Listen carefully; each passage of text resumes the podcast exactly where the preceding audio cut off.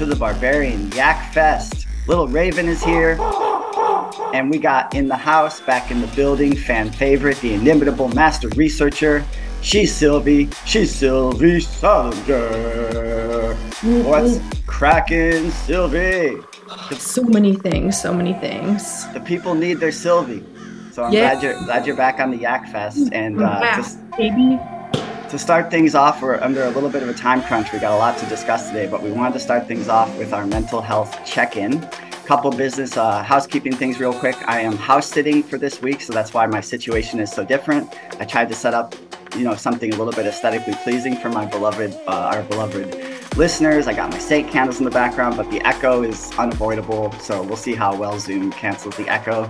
Um, but yeah, let's do a mental health check-in today, Dr. Sylvie. So why don't you go ahead and start off? Your your life has been really hectic, and uh, we haven't been able to do a Yak Fest in I don't know maybe two or three weeks. Um, Yeah. What have you been doing to take care of yourself amongst the chaos and tumult of everyday life? Well, it's like looking, it's like it's like every crisis in the middle of it, it feels insurmountable and it feels overwhelming and it's hard to deal with, difficult to deal with. And then when it's over, you can kind of look back and laugh.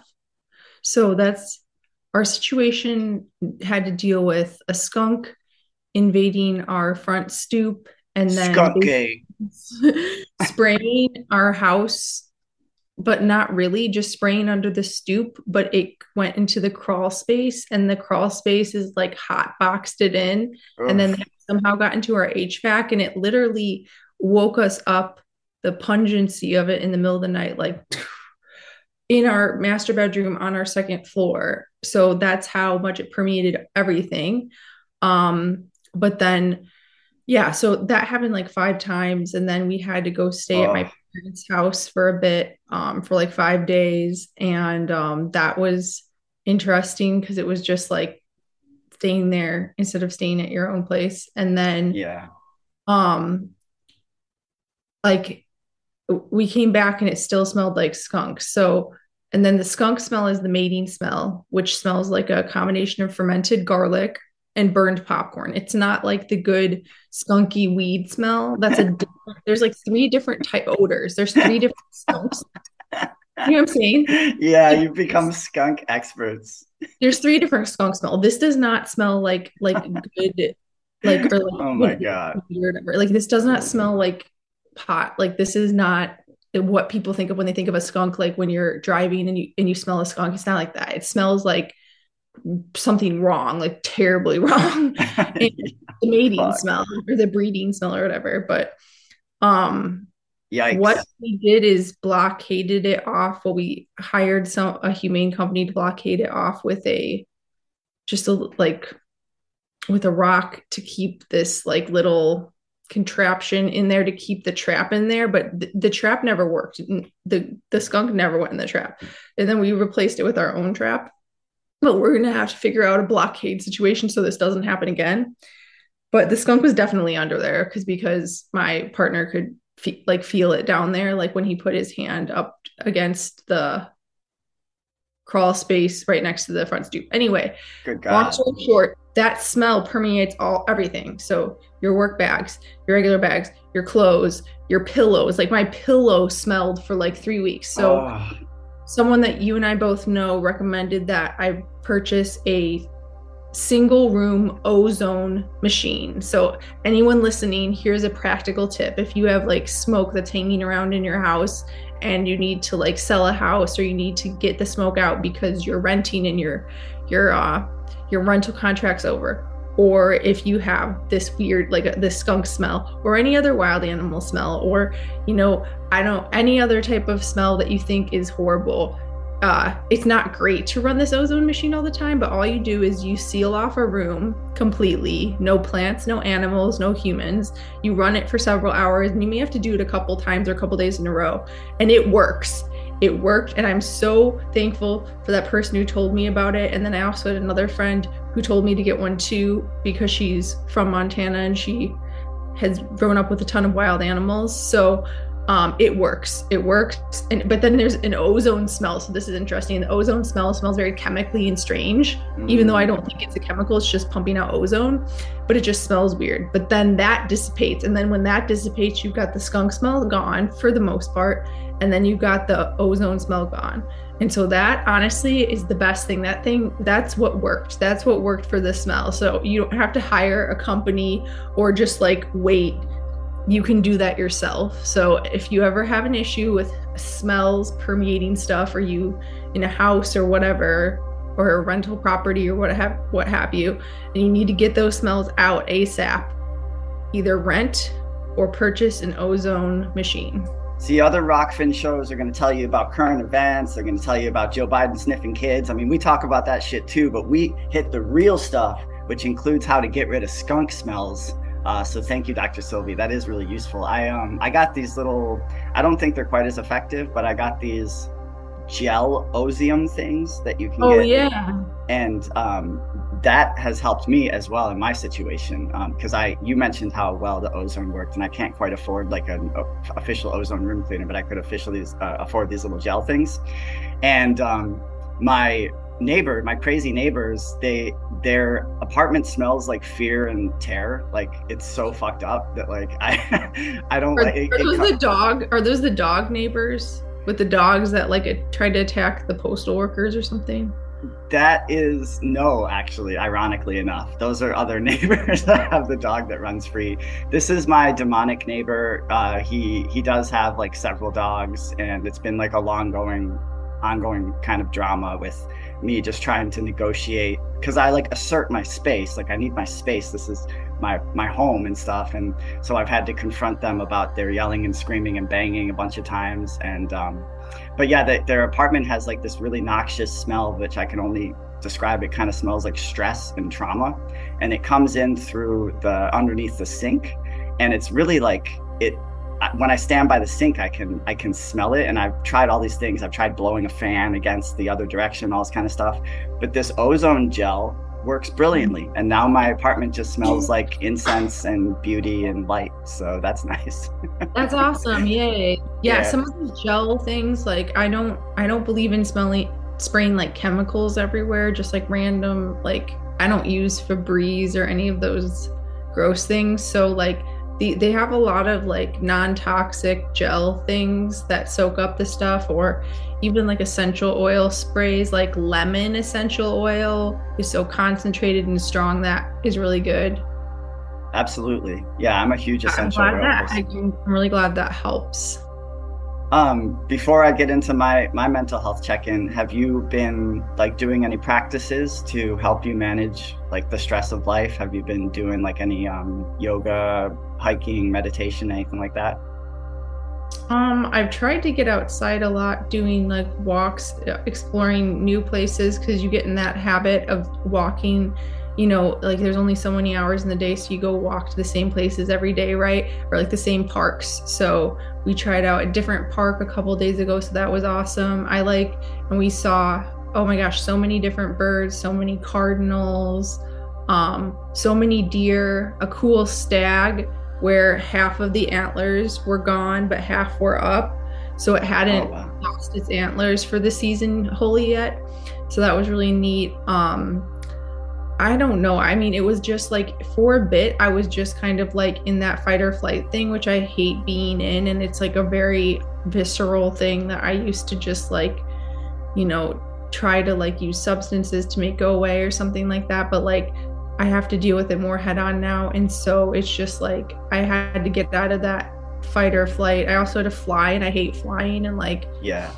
I got a very fight or flight for some weird reason on both of these flights. They weren't even that there's just been so much stuff in the news about like planes and stuff and there's been legitimate things like it's not just like it's like safety things that are not just like hyperbolic but like real real safety issues with planes and stuff even though flying is probably the safest safest it's ever been in human history right now and like especially for crash history it's actually the safest it's ever been still i just Knock don't yeah i'm just i just don't for me it's just like my body is very I like grounding a lot. I like walking barefoot. That's a very grounding. This is still like going on the mental health thing. So I think I like walking barefoot or or just straight on the ground. I don't like I've always felt better living in a in a place that's close to the ground. So like whenever I had like whenever I was in college or something, I had to live on the eighth floor of something. I hated that because I felt so high up and I felt ungrounded, unmoored. So like when people talk about like how it's like you know how like living in a high rise is like super expensive in the city to me i'm like why would you pay for that you know mm-hmm. what i'm mm-hmm. saying to me that's like it, it causes me anxiety, but it also makes me feel like unmoored, like not grounded. And I don't like that feeling. I'm very about like, you know, very much about like the root chakra and grounding. So that like grounding, I think is the an- the antidote to um like anxiety a lot of times, right? Yeah, absolutely. Like grounding pull. So for me anyway, so I don't know what I was saying about that, but basically um, flying. Flying is the antithesis of that too, because you're literally in a metal tube going through the air, and like my body, my body's just like this is wrong, this is wrong, this is wrong, and it just says that the whole flight to me, and like like like the like a average person, the average person can relax on a flight or fall asleep or like but for me my heart's kind of like doom doom doom doom doom the whole flight i mean it, it kind of waxes and wanes a little bit but like it's very hard for me to to relax on a plane. So I wish that I'm still you, working. Have you ever fucked with uh, valerian root or kava kava, Dr. Sylvie? Um, I think I've taken valerian root before. Like some of that will help a little bit, but like even like when I've taken like you know prescription medication for it, it's still the fear of it still like pushes through that. Like it can help my like make mitigate it a little bit, help like alleviate it a little bit, but usually I just have to stay up all night on a flight and then like I'll be too tired to it's basically I have to tire myself out basically like mm. one time we flew to Europe and our connecting flight was London and I'd stayed up it was an overnight flight so I'd stayed up all day long and then the entire night that we flew across the ocean to London and then in London, in the airport, we had a long layover and I was falling asleep sitting up like this, which I never yeah. do that my entire life. That's very rare. And so then the next flight, which was apparently the most turbulent flight of my partner's life and mine then too, I was so tired. I was like asleep like this the whole time. Damn. And he said he couldn't believe it. He was like laughing basically because he was scared shitless basically. And, he, and I was anyway. Um, yeah, grounding's important. But yeah, for this past couple weeks, I just had to like do a lot of like CBT restructuring thoughts, being like, this is temporary. The skunk thing wasn't the only thing going on. There's a lot of stuff. And now we have a lot of um, inner interpersonal issues going on. And a lot of it is just um, you know, I like, you know, like 12 step program philosophy and stuff like that. So a lot of it is letting go there's only so much that's in your control. And that's what the serenity prayer is about.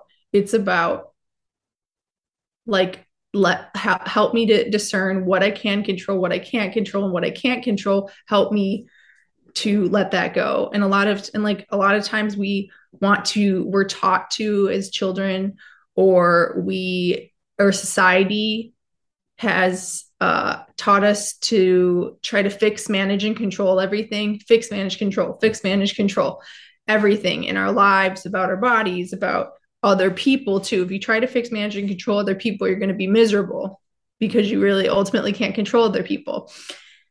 And so, um, just kind of like trying to let go of trying to fix, manage, or control other people. All I can tr- control is my perception all i can control are my reactions. And even those reactions aren't 100% controllable because sometimes i like have like a you know like sometimes you know we behave irrationally and we can't even control our own thoughts right? So it's like yeah. at the end of the day it's like i'm really only con- in control of myself. I can't control others. I have to let it go. It's very difficult you know sometimes to like completely let things go. Yeah. But um that's what i've been working on with, with other with like work with like having like interpersonal issues and stuff and um but what was the other thing i was going to say? Discerning what you can control fix manage and control. Yeah i think our society is very self-oriented. I've just come up with this lately like okay so i think everyone every human who walks the earth has a tendency to be self self-interested and to be self you know self-oriented to a certain extent like that just makes sense especially like you know when you're when you are in child development you go through a whole stage where you're just basically only ego you're only self right mm-hmm. but like i swear that like even in like our society and schooling we were taught at least and like i don't it was like was not perfect in any by any means and there was like propaganda and stuff in schooling too but i swear we were taught like civic responsibility meaning like care for your neighbor care for the environment care for other you know recycle because you care for the environment not because of like these uh, weird motives but because you like the world and you want it to be like nice you know and like care for others you know this whole like civic responsibility responsibility to other other orientation. We were taught that in school. I just remember that as kind of like a thread that connected like civics and like history and stuff. And I went through a phase where I was very selfish, like a lot of us in our in our in our 20s. And you know, then I had like a really horrible experience and I went through a bunch of stuff and I feel like it helped me to become more other oriented and other focused and to decenter myself as the center of the universe. And I feel like everyone kind of goes through that and growing up is part of growing up. And and sometimes you have to focus on yourself like if you're struggling and stuff, but then sometimes if you're struggling and you only focus on yourself it makes it worse and yeah. you need to like volunteer or help another person that pulls you out of yourself. So yeah. for me honestly whenever I feel really bad or depressed um helping another person or focusing on their issues helps me and that's another reason why i like the 12 step program philosophy stuff anyway i've just noticed this a lot that there's like everyone around me that like has been having kids recently and like i've seen like what they're telling people for like raising babies and stuff like that it's like and just like in the region i'm in and just like how the parents are and i'm not talking about like people close to me. I'm just talking about like this overall cultural, you know, thing is like yeah. he's like basically to treat these babies and children like they're in bubble wrap. Like they shouldn't be exposed to anything that they just have to be like like vaccinated against everything and that like you you shouldn't even kiss a baby and that you shouldn't expose them to like anything. And then basically just making it like the whole world revolves around the baby. Mm-hmm. And I, I've been talking to a lot of people about this, and they and there's like a lot of people who like reify this whole baby is everything, and like you have to you have to shield it from everything mm-hmm. versus like if you read if you're like look at like the 1800s you know and like early 1900s there'd be like 10 kids on a farm and yeah. you just like you play in the dirt and you don't die like yeah there was like there were like bad diseases you know back then like you know kids would die from scarlet fever but like you know besides those like you don't have to like live in this bubble but i feel like we over this is the fix manage control aspect we try to fix manage control everything and so these kids think that like the world they're taught not to okay sorry this is the whole i do want to make this point they are not taught, and I think I made it before on the podcast, but I just want to do it again. They're not taught to conform to the world. They are taught to make the world conform to them. So it's like, my little Johnny, na-na-na-na, so you better change this so that Johnny can do na instead of being like, no, Johnny has to be part of the world. The world doesn't revolve around Johnny. The world's not going to change for Johnny. Johnny has to like find his own unique position in the world. And I'm not saying this in like a like we can't have accommodations for people. That's not like the point I'm trying to make. The point I'm trying to make is that like it's like it's like everyone thinks their kids like special and they're teaching their kid that like the world needs to change for me. Right. Not like I'm part of this big thing with like animals, organisms, a whole universe you know, Carl Sagan, we're a little blue dot, and there's tons of other people in the world, and we're actually all interconnected, but like more like there's me, I don't need to change for anyone. Right. People world needs to change for me. And that's like the version of what you want to like think for spiritual development. But like every way that like in American society and contemporary society, and like I don't know, for some weird reason, my generation, the generation above, and maybe the generation below is like making it like so they're like fix managing controlling this like perfect micro environment for their child mm. and like mm. and, and teaching their kids to just be this most self-centered kids ever because and tech does this too because it says it doesn't say like hey experience this like cultural event with everyone or experience this cool new music that everyone's listening to. Everyone's listening to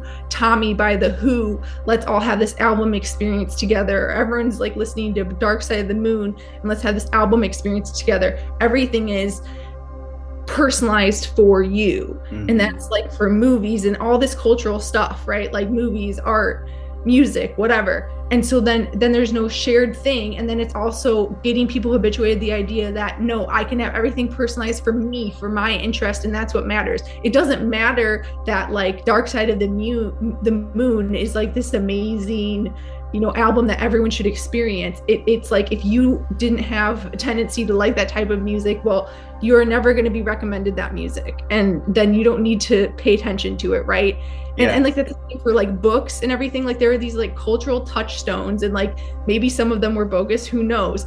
But there are these cultural touchstones that people like like books movies films whatever that people would know like here like a simple one's like Jurassic Park. But like I feel like because everything is personalized for each person now then it's like there is nothing there like what is the what are the things that even people hold in common right? mm-hmm and like it, it, it's good and it's bad right? Like we want to be able to have a we don't want like a monopoly on like what counts as entertainment or what counts as a cultural touchstone but like it we, since we we don't have these shared things as much anymore and i think that's problematic. But anyway the long and the short of it is i think that like technology is enabling our society to be more self-centered more mm-hmm. self-focused and to totally like devalue other orientation and uh, and focus on others and Damn, you're on, you're on fire this morning, Dr. Sylvie. Those are really excellent points. Uh, do you know what the the Kitten's favorite psychedelic album is of all time?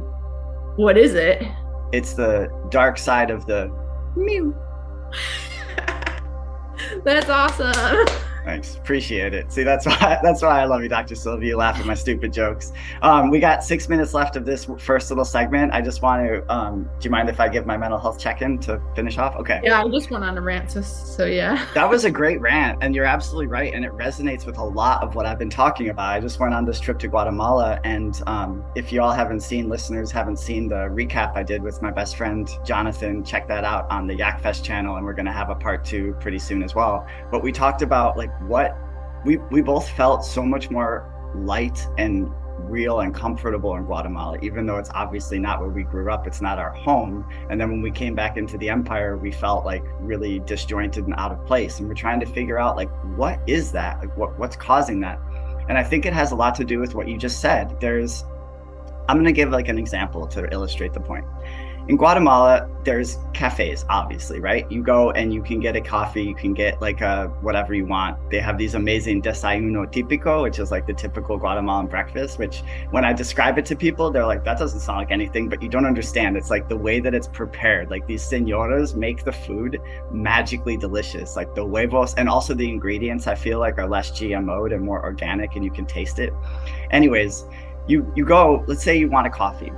If you're and if you're in that American mindset or the Western mindset of like what you described, how you've been trained that like if if you're a young woman, you've been trained that you're the little princess. If you're a young man, you've been trained that you're the little prince, and that the world should accommodate you because you are so unique and special. And I'm not trying to say that we aren't. We are unique and special. But the thing is, is that like you say, we're part of this greater ecology.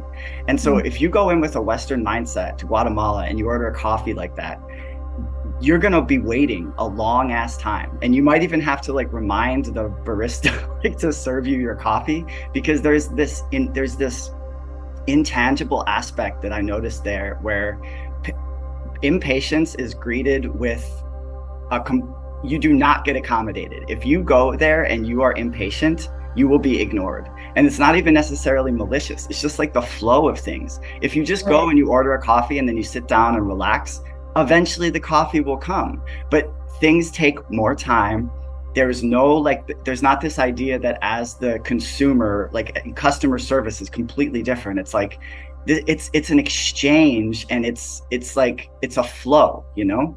And people yeah. will just like sit they'll order their meal they'll sit and it can be like 30 40 minutes before the meal comes. You might even have to remind them to be like hey my meal and they'll be like and it's not malicious I noticed like a lot of the people working in the restaurants, they were like laughing and smiling. And it was like they were hanging out with their friends and they're also running this restaurant. But it's not, you are like part of the equation. You are not the center of attention. Right. So that was part of what made me feel so much more comfortable because as someone who works in customer service in the empire, I'm constantly having to serve these little princesses and little princes. And it really fucking like, mm-hmm. it takes it out of you after a while because you're just like, you know you want to you want to just like kind of shake people and be like you are not the center of everything right now. I'm also a human being and this is like an exchange. And you know just because you have like these green frog skins and you're going to throw them at my face like that doesn't mean that somehow i just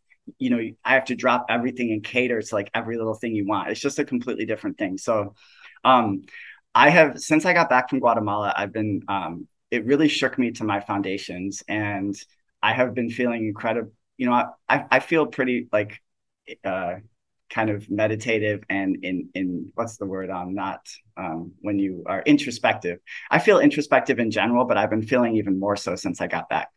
And so my meditation practice has become like my lifeline. And as I say, I'm house sitting right now um, for the week and I'm in the suburbs and it's like so quiet, you know, and that is actually like i don't know if i'd want to live in the suburbs but for this like moment that i'm in in my life where i need to like introspect and kind of figure out my my new life direction it is like gold. Like silence is like gold. I don't have crazy neighbors yelling and banging next door. I can just really go inside myself. And my meditations dr sylvie have been completely um transcendental. I mean it's this is where the small mouth noises are going to fail because it's hard to describe these things. But I'm reading, uh, I'm, I'm going on a binge right now of Carlos Castaneda and the teachings of Don Juan. I don't know if you're familiar with those books. Um, yeah, I've heard of them. I have not read them, unfortunately, though. I mean, it's never too late to start. They, they're just really resonating with me hardcore. And which one do you recommend to start with first? The active side of infinity. Okay. That's the one I just finished. And so in that, uh, so Carlos Castaneda is a Peruvian anthropologist, and he met a Yaqui medicine man named Don Juan Matus, and they. Tr- he was an apprentice to Don Juan for many years, and then he wrote a series of books, kind of like inspired by the teachings. One of the things that Don Juan is constantly drilling into Carlos is that we have been given two minds as humanity. And I'm just going to go and get cut off, and then I'll send you another invite and I'll finish this thought. We have been, we are of two minds. One mind is our true mind, it's our true self. And this is the mind that we are we're born with. It is our chakra system. The ancient sorcerers of Mexico, when a little baby was born, they saw like a luminous ball of light and from head to toe the little babies are covered in a coat of like luminous awareness. And that's like our birthright. And so but we are of two minds. The second mind is an external installation according to don juan and this resonates with me so hardcore. It is an external uh, installation and it is meant to allow us basically we are food for interdimensional predators what i call the adversary bitch. Get out the way, get out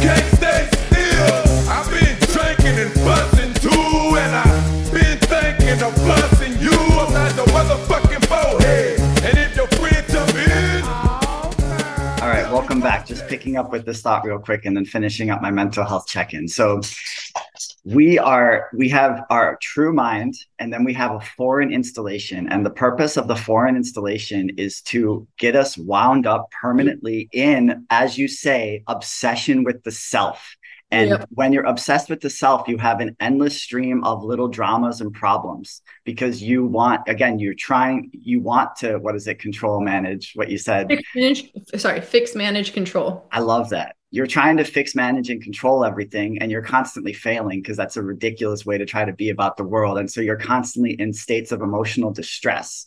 Don Juan set maintains that according to the ancient sorcerers of Mexico, this distress created uh, the negative emotions that I talk about. So I've ta- been talking about this concept called the adversary. Obviously, this isn't my concept. A lot of people sense this, but I'm trying to study this thing so we can vanquish it. Don Juan maintains that these are uh, interdimensional beings that the sorcerers call them the flyers. They're extremely heavy. Uh, the ancient sorcerers apparently could actually see them as shadows, and they they leap through the air and then they land like, and it's just like an all enveloping shadow, and it's extremely heavy, and they feed on our awareness. So the little babies, when they're born, and they have this beautiful egg of luminous awareness surrounding them from head to toe, by the time we're adults, we have only the tiniest little shred of that awareness, and it only comes up to the tips of our toes because the rest has been devoured by the flyers. And the mind that has been installed on us causes this endless series of emotional problems that then creates like food. Basically, we're being milked by these interdimensional beings. And the good news is, according to Don Juan, is that this is not like uh there's nothing we can do necessarily about the situation, about the fact that these flyers exist. But with discipline, because the flyers lack discipline and they lack focus, they are a parasitic force. They don't have the discipline and focus of, say, someone who like truly like as the Zen masters, the the great teachers, the avatars of our time, they were able to through the power of discipline basically protect they we make our shell of awareness inedible to the flyers. And so therefore they don't they they can't like adjust they're not creative beings they're parasitic beings. So they can't like adjust to changing circumstances. So the flyer comes upon someone who is enlightened for lack of a better word and that shell of awareness is inaccessible to them and they move on. Similar idea to like don't make yourself a target you know what i mean? When you walk you're walking down the dark city and you got like a Kubotan and you're like walking like don't fuck with me then someone who's trying to pray is not going to prey on you. They're going to you know and I, I wish that no one gets preyed upon obviously but you have to make sure that you don't get preyed upon first so that you can help to kind of uh, awaken others so that they don't get preyed upon. So my meditations have um, i don't want to spend too too long on this right now because especially the small mouth noises fail but i have been able to uh, get I've been able to attain this state of being more frequently that previously was extremely rare. And it's the state of being where I lose my sense of it's not like I don't understand that I'm still a self in meditation, but I lose the um, feeling of having like an inner and an outer. There's no like end to my body, and my body it, it feels as though I, I have my eyes closed, obviously, normally in like a darkened room, and it just feels like I'm floating in the void. It's like I feel this immense space all around me. And at the same time, I have this incredible feeling of bliss because there's like Kundalini energy just flowing up and down my chakras. And it feels indescribably amazing. And so I tried to record, or I did, I recorded a couple segments like in the altered state of consciousness. Um, and I'm going to share them on the podcast because I really want to like empower everyone out there that this is like our birthright and that everybody is able to attain this. This isn't something that is like special to certain people. It's like this is what we are as human beings. We are energetic powerhouses. And if we can manage to kind of like unlock the energy, the power of our chakra system, which I see as like a vortex, it's like a vortice of energy. Um, it, it's like you know obviously you have to come you come out of meditation then you have all like the stuff of life it's not like it solves everything but to get a break from that feeling of being like a distinct separate being and to dissolve into the void even for like a small amount of time time kind of fades away is indescribably blissful. My sleep has been better. My energy level has been better. And um, it's just been incredible. So since we're on uh, we have a limited time i want to jump right in now to the hey, can i respond to that? Absolutely.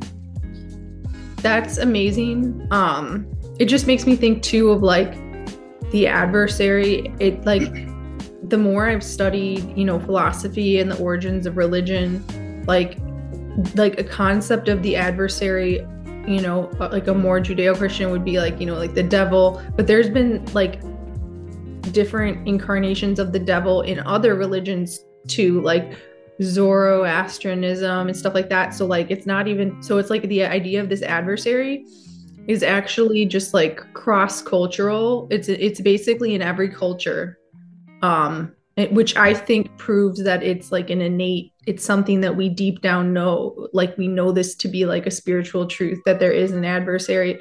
Different cultures maybe uh, like like visualize it in different ways or think about it in different ways, like the way that it comes together as a form or something like that, or comes into like how humans can perceive it or how uh, like a medicine person can perceive it or how a spiritual guide can perceive it but yeah i mean that is basic that that is interesting too just because like i think a lot of people in our time like to deny that there's still this like battle of good versus evil and the adversary is like evil. And i used to think that i used to play down evil and be like no that's just like symbolic but i do believe that there are evil forces in the universe and that it is a battle of good versus evil.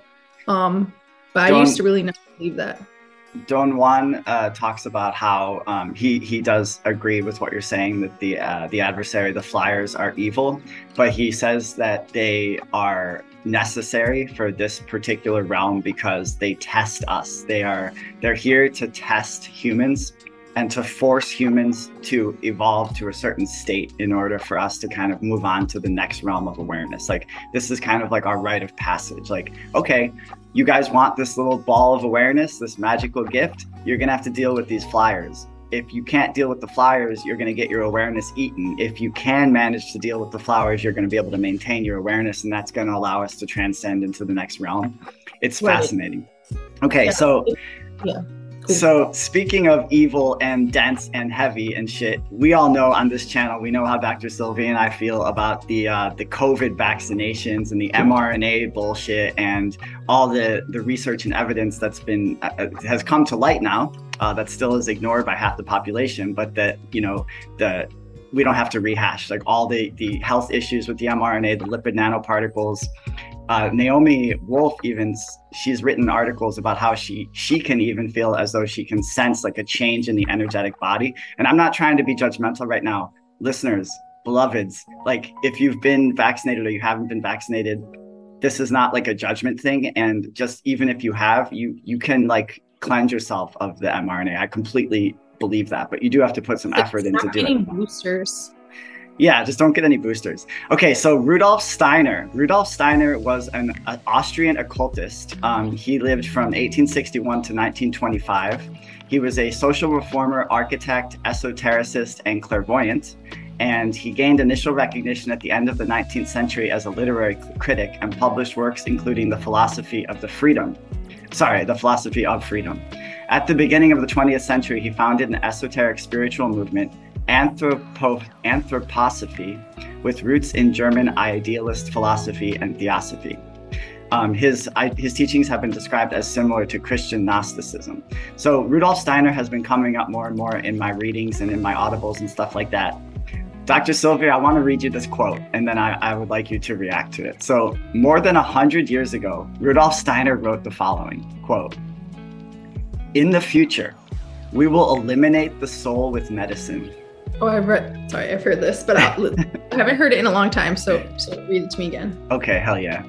In the future, we will eliminate the soul with medicine. Under the pretext of a healthy point of view, there will be a vaccine by which the human body will be treated as soon as possible directly at birth, so that the human being cannot develop the thought of the existence of soul and spirit to materialistic doctors will be entrusted with the task of removing the soul of humanity. As today people are vaccinated against this disease or that disease, so in the future, children will be vaccinated with a substance that can be produced precisely in such a way that people, thanks to this vaccination, will be immune to being subjected to the madness of spiritual life.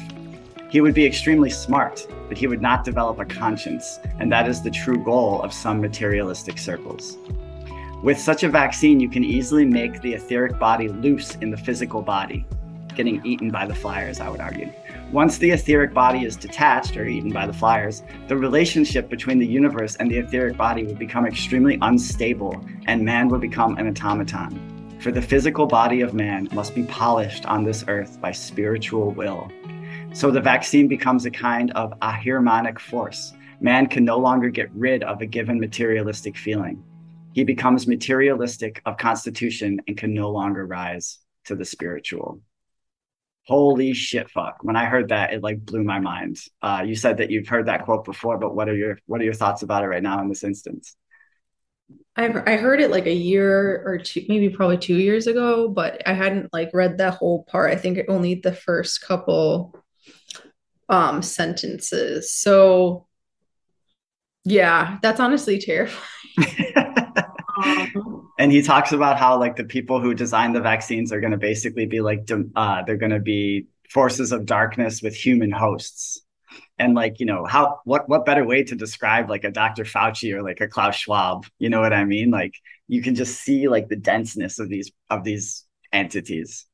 Well the thing that like really resonates with me and that is just like transhumanism like if you really go into transhumanism there's a lot of people in the elite who are so upset because like this is what i wrote part of my dissertation on. So a lot of people are really obsessed with this transhumanism and i mean i don't know if you're aware of ray kurzweil. He's just uh, in my opinion very misguided but he thinks that you can like reverse engineer the brain and then download it into a computer and then your consciousness can live forever he also believes that the singularity will occur and the singularity is complete merger of mind and machine which a lot of people doubt the is, physical and the biological?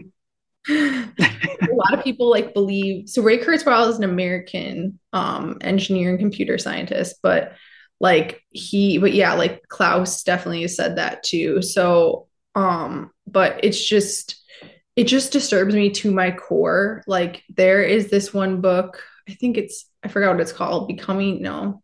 I'll have to find it. It's about being human, but like when AJ, Alex Jones, and other, you know, uh I don't know what to call him. Great thought leaders of our time. Thought leaders talk about this like transhumanist push. It sounds hyperbolic and it sounds like something like oh yeah right you know right like i feel like that's a response that the mainstream media wants you to think like that's a dangerous thing to think about but like these transhumanist ideas are in like the upper echelons of silicon valley and the people who have like all the wealth and power in the world. Yeah. And i think all of them are on board for this but there are a lot of people who are, have companies where they want to look into complete ai they want they like you know i mean I would say Elon Musk is part and parcel of these people because Neuralink is yeah. part and parcel of this. Anything where you're merging the brain and the mind, like they're trying to make everything artificial. And this is exactly this push that Rudolf Steiner is talking about, which is like, I just saw an article here, like they're doing it with the food supply too. Like the second, like lab derived chicken product has been approved by the FDA, for example, right? They have well, they the bird flu is running completely out of control, by the way, which Dr. Sylvie and I have been screaming about from the rooftops for two years. Right. And then they want they want to like they want it they want a vaccine for everything. Now I'm like I don't even know how I'm going to go to like the regular doctor for things that like I want to do in the future. Is actually like, making me really like skeptical. Like I get anxious now that like what if they just like try to jab me without my consent? Which is just a little irrational, honestly, probably because they probably wouldn't do that. But like, the, like everything that they do, and like, I don't know, I, I had a rash on my face, for example, and I think it was because of a cleaning product. And I try to do all natural cleaning products, but sometimes I don't have all natural cleaning products. And I had this rash on my face. I went to the dermatologist and then they prescribed me all these creams and the creams did work. But like in the creams, the byproducts of them are all these like things that are toxic that I try to avoid. And I'm like, ew, I wish I could just get the like like why do they have to add in all it's always the additives are just like disgusting. I'm like well at least yeah. i'm only putting this on my face like for like a month or something but yeah. I guess sorry that was like a, a tangent kind of but basically like i think all the people the upper echelons are trying to merge mind and machine. They're trying to do it in the food supplies what i was saying. It's like what would you rather do? Okay so like eat chicken without antibiotics. That was like free range or eat a chicken that was manufactured in a lab like just like like these stem cells or eat vegetarian like if you were giving me this choice i would never go with the the lab thing that would go bye bye i'd rather eat beans for like 30 years like lab grown meat like yes. what the hell like I seriously can't. I don't know, and just like GMO'd everything. I just you heard it here first, folks. Eat beans for thirty years. That's yeah, what we say here at the yeah, potatoes, whatever. Like you, it's just Frijoles. like it's just bizarre. But yeah, that's like merger of mind and machine, and then like this whole thing that they're doing with like the the it's either mice or rats, laboratory like rodents where they're like trying to grow human hearts or like fusion of human with like rodent stuff. I don't I forgot which was the most recent one. The most recent one was really disturbing. It was like growing a uterus outside of the body of like a rodent or something. I don't I have to find yeah, it. They're trying to they're trying to grow like babies outside of human bodies. Like they're yeah, trying like, to create artificial that wombs. goes along with like all these like weird things, which like I am for if people want to like you know like live is a gender like whatever gender they feel like i do believe that like sex is what you're born with and like 1% of the population has is intersex but like 90 or like 0.01% is what I mean to say. But most people are born with the like organ, the internal and external external organs to, that that align with one sex or the other, and that's just like a fact. And now they're trying to say like all these weird things like denying like denying the basics of sex. Like i believe in gender. I'm like you can be born with a penis and then live your life as a woman. I believe that because i don't think i because i see a separation between sex and gender. Mm-hmm. i think like gender is your performance and like gender is like what you're taught. Like in certain cultures women are assertive. In certain cultures women are more submissive or whatever. But then it's not like totally delinked like you're your your sex organs influence your hormones which influences your brain which influences behavior. So there is a direct link between your sex and your behavior which is subsumed under the category of gender or gender is mm-hmm. subsumed under behavior.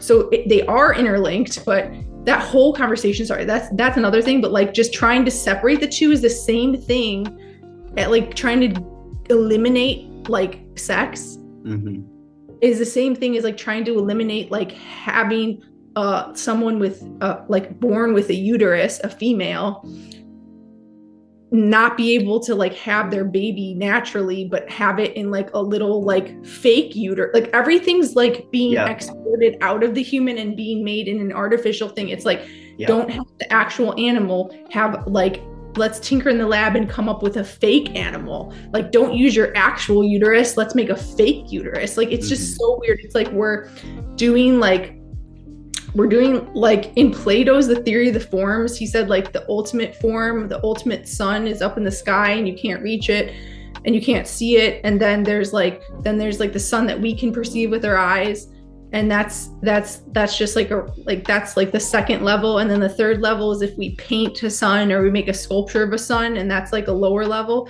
and mm-hmm. it's like just like the, the like there's a degradation with the different forms right like there's like there's the ideal of justice and then there's like justice that we try to enact on this earth and then there's justice as reflected in like our writings or something like that anyway mm-hmm. basically what we're doing is we're like trying to like go against nature and then like tinker in our labs and like come up with like a replica of like what's already natural and say that that's better somehow it yeah. makes no sense. It's like it's like saying that like everyone knows that breastfeeding this is like a thing i've been like looking at recently. Everyone knows that breastfeeding is best for the baby. Like it gives the baby all these natural defenses there's like the colostrum. It like everything is better for mom and baby for breastfeeding. It even like bonds the mom better to the baby because it actually the act of breastfeeding changes the brain of the mother.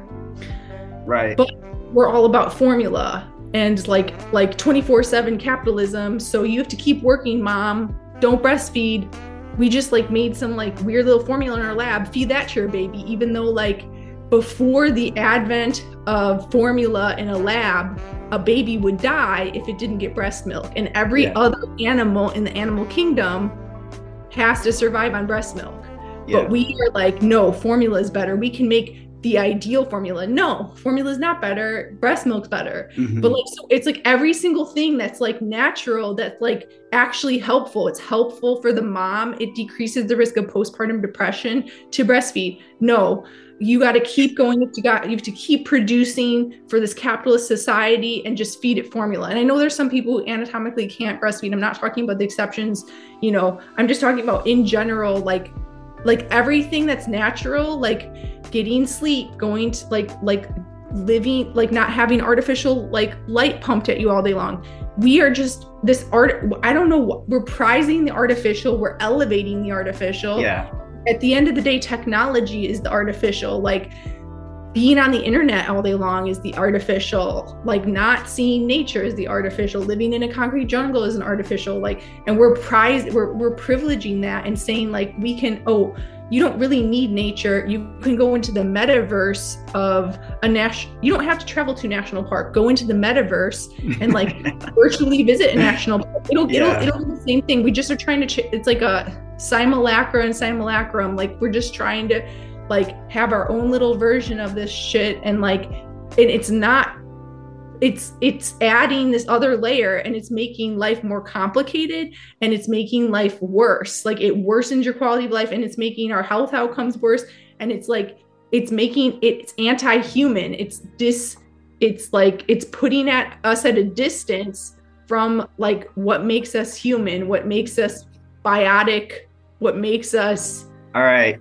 Dr. Sylvie, you ready to have your mind blown? I'm about to blow your mind. Okay. okay sure Speaking Sorry, of the sorry, i went on a rant i've been on like two rants today but i just like feel so strongly about this No, I love it. The people need their Sylvie rants. It's very So important. can interrupt me at any time I just I have to show you two things before we run out of time here. So Okay, All right.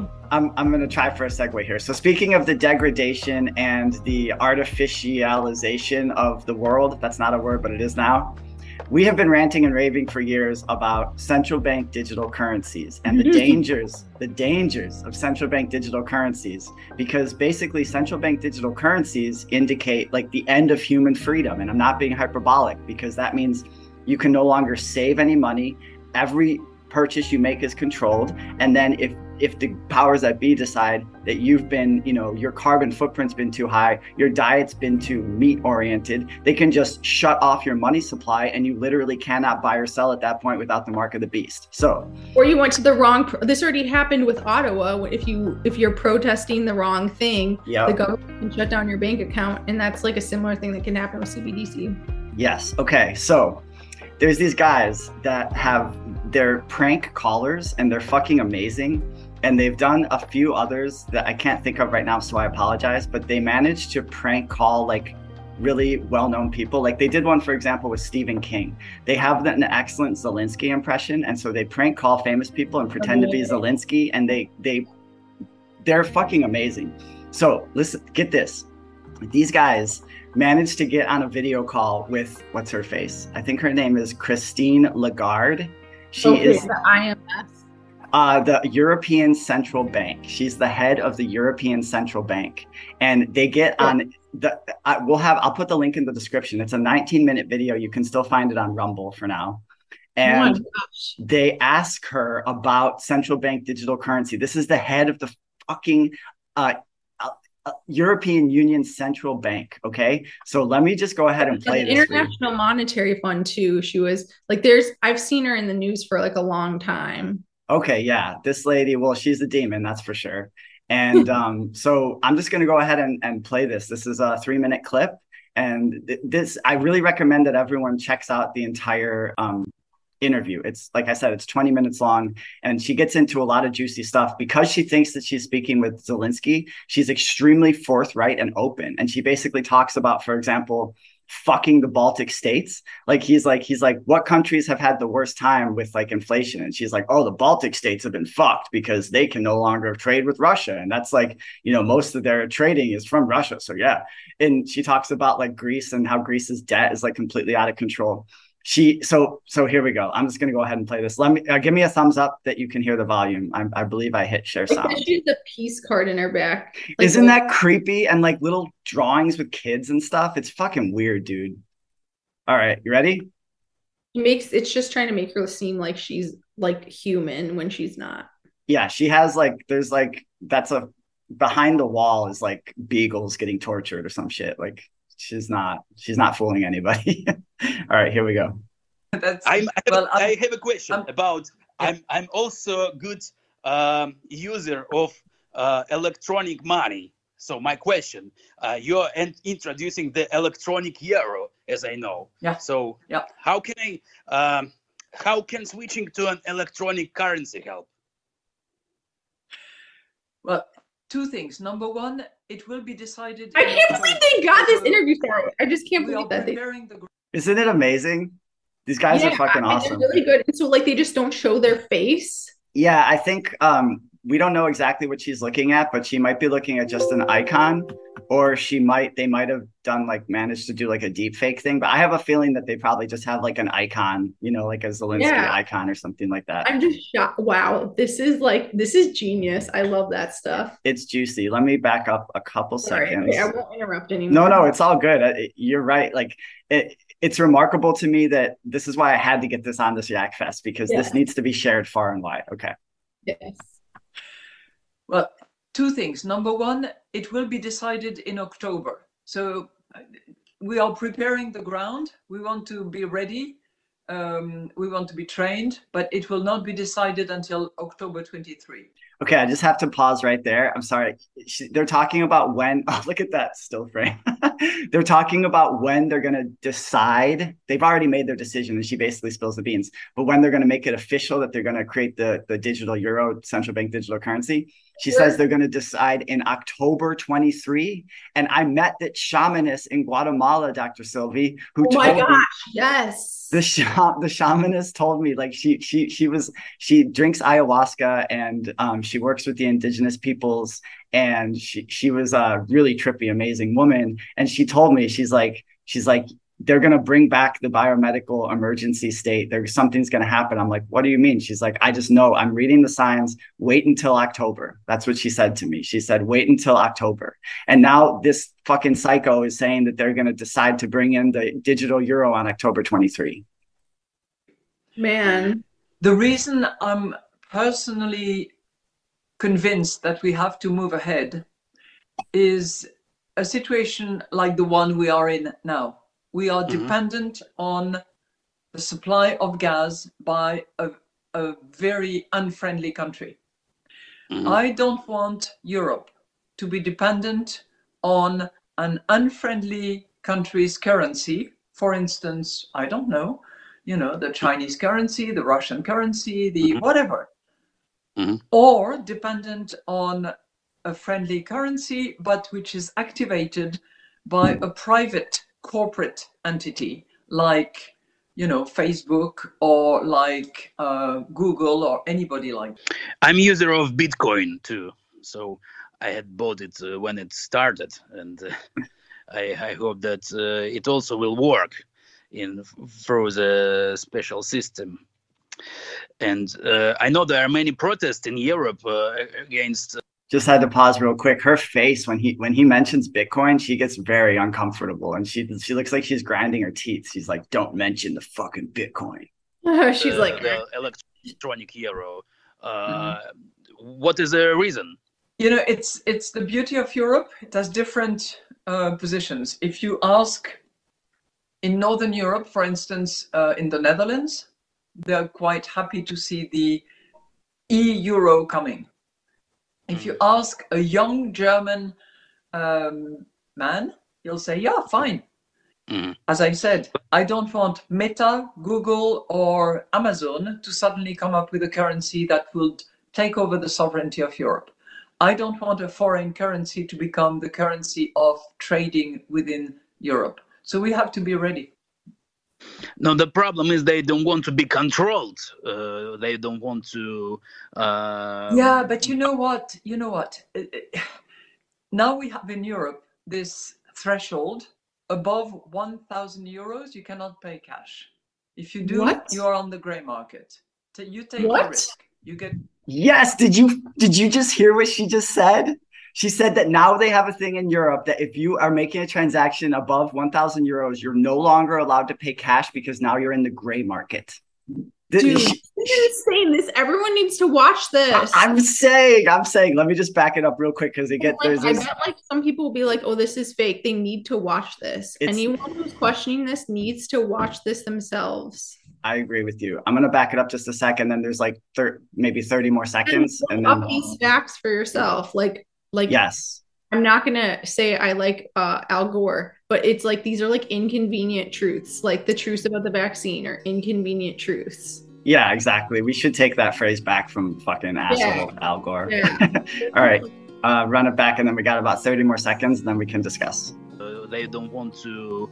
Uh, Yeah, but you know what? You know what? It- it- Now we have in Europe this threshold above 1,000 euros, you cannot pay cash.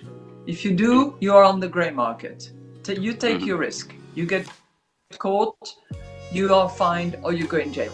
But you know the, the the digital euro is going to have a limited amount of control. There will be control. You're right. You're completely right mhm. we are considering whether for very small amounts you know anything that is around 300 400 euros we could have a mechanism where there is zero control but that could be dangerous the terrorist attacks on france uh, back uh, 10 years ago were entirely financed by those very small anonymous credit cards that you can recharge terrorism. in total anonymity Holy shit, Dr. Sylvie.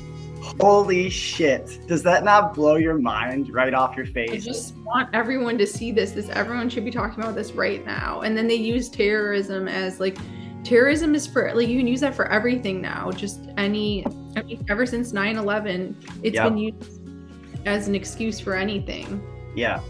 Yeah. The, be, again, because she thinks that she's speaking to one of her own, she feels like she's speaking to one of her fellow elites. She's just completely forthright. And that is like one of the vulnerabilities of these people is they're so arrogant and they live in such an echo chamber that they, I feel like they don't understand like the significance of just like spilling the beans like this.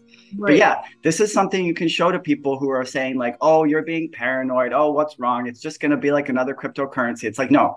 You saw her face when he mentioned Bitcoin. She got extremely upset. She hates fucking Bitcoin. She wants a she wants the control mechanism and she said it with herself. She's like she's like even if we allow freedom on small purchases, that is dangerous. The, the subtext there is that they're not going to allow any freedom and that's the whole point. Every you will not buy or sell without the mark of the beast. And it's going to be connected to digital ID, subdermal surveillance. This is the fucking dystopian world that they are building right now. And we have to resist with everything we have.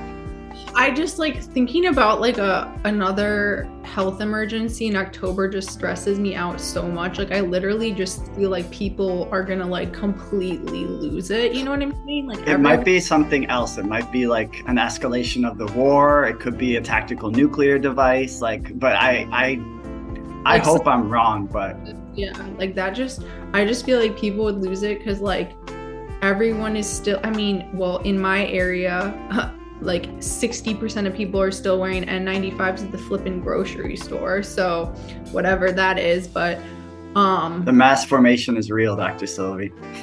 yeah it just like that's still going on it's really annoying but like anyway um just thinking about that just like I, I can't fathom people being able to handle that you know because just and especially because of to like something we didn't get to talk about we can talk about next um yak sesh which is um basically that the costs of energy and the cost of food are the two major things for the average person that have skyrocketed and like especially in the British Isles. So Neil Oliver, one of our fan favorites, he was talking and like Scotland is like one of the most captured countries too. And like they've been the most extreme on like a lot of things. Like they were super extreme on COVID too. And like Neil Oliver's kind of been like the Paul Revere, been like, hey, look at this, look at this. But um he was talking about like he was the one who pointed this out and i was like yeah that's totally true and he was talking openly about like how much his you know like just everything has gone up. Like i've been tracking very carefully like gas food and energy. And yeah energy definitely has gone up and they're just going to keep making it go up. And then i'm i keep getting these spam texts about installing solar and stuff like that. And then just like how much food costs is like really like blowing my mind still. Like i i went to trader joe's on sunday and the uh, person who is checking us out she said that the prices of everything just keep going up and up and like she's like even here like we have good deals on some things and she's like but the prices are just going up everything like every single thing the prices just keep going up and up she mentions in that interview he asks her like how bad the inflation is going to get and she spills the beans and she's like she's like oh she's like i don't know exactly the terminal point for inflation but it's going to be at least 7% through 2023 at least 7% that's what she fucking said. Great. like and that's the low that's the low ball estimate for her. Yeah that's it's just like it's insane because like i can't imagine people who are like barely making ends meet or people who have a lot of children to feed. And like i know that that all of the food pantries are like being really um pushed strained. you know? yeah they're like strained to the limit. And that just makes me like really sad. Um and more and more i mean people are just ending up on the street dr. Sylvie. That's what's happening in this country. In guatemala that people were living in poverty but there was not tent cities everywhere. The people were growing their own food, and there's like a sense of community and you know more like support one another type thing. There weren't like we think of you know Donald Trump. He calls countries like shithole countries. We are the shithole country. We're the country that has the insane tent cities. Like and Europe. It, this is people need to like unlock their minds from I wish that everyone could understand the the nature and the extent of the propaganda that we're being spoon fed and just like see past it. Like this is not normal. Like massive tent cities ballooning in every major city, uh, people living under every bridge. This is a sign of a collapsing society. This is not healthy or normal at all. Right. Like there's always in every society, there's always been like kind of like the outcast, and there's always been the people that like are unhoused, like in every society, but it's always been a tiny amount of people. It's always been like the one you know like town outcast or whatever but like it's never it never should be normalized. It never should be a ballooning problem. Like yeah it's it's really yeah that's really devastating when you think about it for sure. That that and the food crisis because food is just like think if we think about how much food we throw away every day yeah and how like how much excess transportation like how how inefficient the system is in terms of like food being like grown one place and then flown to another place and then trucked to another place before it's consumed. Dr sylvie do you have like 10 more minutes? Yeah.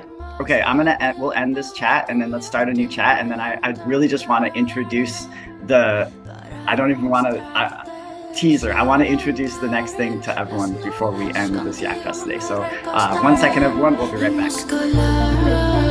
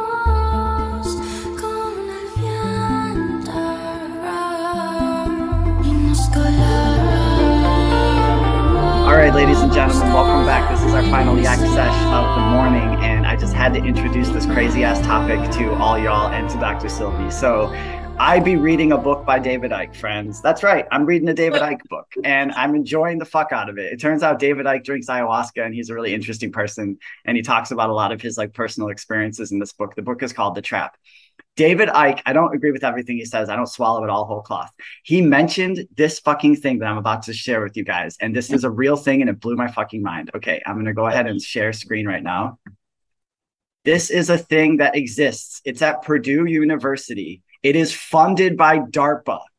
It's called the Synthetic Environment for Analysis and Simulations. I'm just going to read this right now. This is crazy. Purdue University's Synthetic Environment for Analysis and Simulations, or SEAS, is currently being used by Homeland Security and the US Defense Department to simulate crises on the US mainland. SEAS, quote, enables researchers and organizations to try out their models or techniques in a publicly known, realistically detailed environment. It is now capable of running real time simulations for up to 62 nations, including Iraq, Afghanistan, and China. The simulations gobble up breaking news, census data, economic indicators, and climactic events in the real world along with proprietary information such as military intelligence. The Iraq and Afghanistan computer models are the most highly developed and complex of the 62 available. Again, this is Wikipedia, so this is all this is all curated.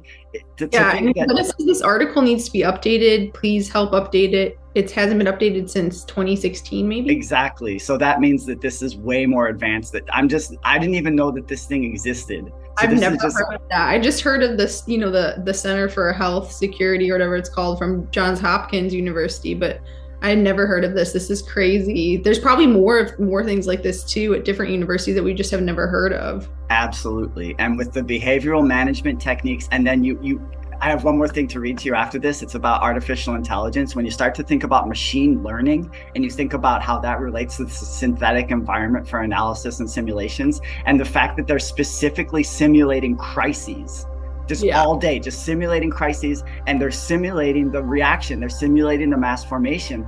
They're collecting data on us. I'm more and more beginning to think that the COVID PSYOP was just a massive data collection fucking exercise. And that the the jabs are also data collection devices. I really do believe that. I believe that the subdermal surveillance has already started for people that have been jabbed. I'm not trying to be alarmist. I'm not being judgmental. Yep. How does that work? Sorry how how, how does that work? So with nanotechnology the the fact the, the nanotechnology is so much far more advanced than we realize. It's probably like 50 to 100 years farther along than what we realize in the underground labs and everything like that. And right. That's you could have you could you, you could inject tiny little nanobots that collect data about the person's body and then uh-huh. channel that data to a to a database that is then conglomerated and then when stress is yeah, in- bill gates like put in a little there's a patent for that remember that patent at the beginning of COVID, we were looking at that. The path for the tech for the collection. Remember that? And then like everyone was ignoring it. Of course, everyone was ignoring it. I actually don't remember that exact thing, but um, we'll we'll get to that okay. next time. That, but then, will that ever be, you think, revealed? Uh, I don't know, and maybe if it's leaked or something like that, or if there's like a whistleblower, or maybe maybe revelation of the method, it'll be revealed in like ten years. Um, but okay, so I, I just this shit freaks me. And then it talks about like how like the military intelligence, the SEAS technology resulted from over 10 years of research at Purdue University funded by the Department of Defense, several Fortune 500 companies, the National Science Foundation, and the Century Fund of the state of Indiana, and the Office of Naval Research. That's the Office of Naval Intelligence, folks, and that's spooked up to God fucking knows where. Okay. Ugh. So, so hate these things. I know. So since we only have a little bit of time, I just want to introduce this idea to you, Dr. Sylvia, and that's how we're going to end this Yak Fest. So keeping in mind the synthetic environment for analysis and simulations, I found this website, godlikeproductions.com, and it's really fascinating. They have these really interesting forum, uh, forum conversations. Okay, listen to this. This is uh, by this anonymous guy. He had this idea, and I just think this is really interesting. What if AI is behind COVID, wokeness, World War II threats, carbon, food supply attacks, and all other forms of human depopulation agenda. It is not the nature of an average specimen in the human species or nearly all species of life on Earth to eliminate itself. Wait, I need to move this. Or reduce its reproductive capability. Our very core and base need is to reproduce, expand, protect, and survive. Yet we are seemingly being taken over by a small, insane portion of the human population with calls for transhumanism and the singularity through technology centered around quantum AI. What if all the current lunacy that is happening to undermine the human race is the plan of quantum AI being fulfilled by human or now transhuman slaves, the hosts that Rudolf Steiner speaks of, on a global stage that makes. Oh, I totally see this. right? On the global stage that makes our former reality indistinguishable from quantum AI's emerging reality. Who in the human race grew up dreaming of a day where all natural humans could be killed or changed into transhuman robotos, hooked up to a central quantum AI governance living in a virtual world, instead of this perfectly sustainable and fruitful real world we were born into? Oh, did you? I didn't. This is absurd in my human mind. Conversely, as we are now being bombarded with all this new tech from powerful public level AI to nanotech ingestion to deep fake tech to robotics tech to mind reading tech to quantum processing tech to 5G, 6G, 7G, and so on, how can you surmise that this doesn't fit perfectly into the concept of what a fully deployed, fully autonomous QAI sentience would want and seek to make happen? Takeover and elimination of the human race the Schwabs and the Trumps and the Bidens and the Gates and the Faucis and the Musks being nothing more than deep fake characters we are trained to blame and hate for all of this, while the wizard AI gets its plan done behind that curtain over there. Dr. Then, Sylvie. wait, so then the only reason AI exists is because of humans. So then that would mean that we created something that I mean, well, I I don't believe that truly because I don't think that the AI, like, how can the AI do this? Like, these are all like discrete things. Like, I don't believe that yet. I think that could be a possibility in the future, potentially. I don't think that there is a quantum AI that's just like trying to eliminate the, you know, human. Yeah, I, I, agree with you. I think that's a little bit hyperbolic. I don't think they're trying to eliminate the human race, but I do think that you have a, a elite group of psychopaths that is utilizing AI and machine learning in order to simulate crises and kind of um, c- codify the theories and the, the, practical usage of mass formation in order to c- control human behavior. Yeah, no, I agree with that. And like, but like, it's crazy to think about that. But it's like the sad thing to me is that this whole like, this goes back to the whole fixed manage control thing. And then like, just like going, staying with what's natural versus like trying to artificially tinker and create something that's like going to be better. Like right. we know this like like like i said breast milk preferable to to formula. Real natural light preferable to artificial light. Real protein preferable to lab manufactured protein. Right. A real cat way preferable to a robotic cat, right? Definitely, definitely. Human interaction face to face, preferable to even this interaction right here. Agree. Like all of like the substitutes is never like the substitute is never better. Like organic blueberries better than a lab grown blueberry or like whatever. Yeah. Like if, if you can't, you know, distinguish the taste or whatever, we know that like it'll it's just better in general. So, and like the same thing for just any medication you take or anything like that, like anything that's like natural that is better than the artificial substitute for it. And this is just like the AI thing is like the only reason AI even exists is human beings made it up. Like, right. Like, but to what end? You know what I mean? I do think that there's like really nefarious agenda behind it. Yeah, no, it's just what I'm saying is like what's sad to me is that like like there's like all these potential problems these huge problems because of ai and like like like drone warfare like like before you had to have a weapon yourself and then you had to detonate the weapon and kill someone else right in like the history of warfare for example. And now you can actually like pro like have something pre-programmed that can make decisions. You're not making the decisions and it can be like a you know like drone like drone or whatever and it can make the decisions and you're not even saying oh kill this guy on this battlefield or like bomb this hospital. It's like it's going to make those just like you can like let it go and make those decisions on its own. When you're seeing over the decision making power to non-humans meaning robot or meaning a computer program that's i think evil so that's nefarious and that's evil. So the automate automation of everything, I'm against the automation of all these like you know crafts and um the the automation of all these occupations. Occupations and then the automation of these decisions. Like right. when you think about it you know i just you know, was reading different things, you know, like the free will versus determinism debate in philosophy, right? So, like, what is freedom? Like, freedom hinges on decision making, basically. Like, all, like, when you really boil it down, it's like Sartre, Jean Paul Sartre, was a famous uh, French existentialist philosopher.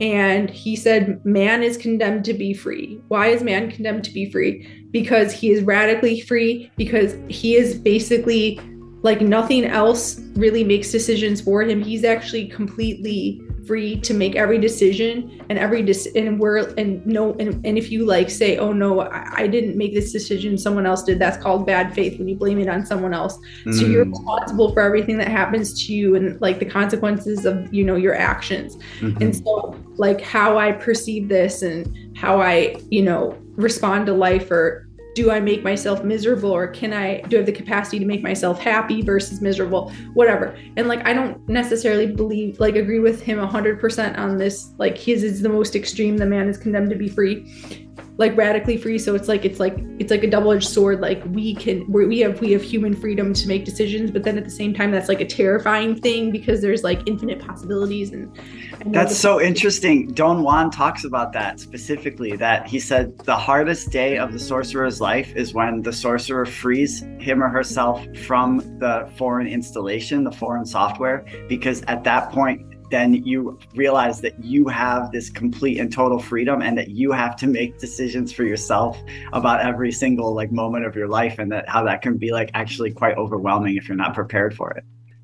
Yeah so that's what he says but now so then okay so then if you say okay so then the existentialist the you know sartre and like you know philosophers have said like what defines human freedom or your ability to be free is decision making now we go back to the transhumanist stuff and we go back to automating it. We are ceding the one thing that defines our freedom, what our freedom hinges on, decision making, to a machine.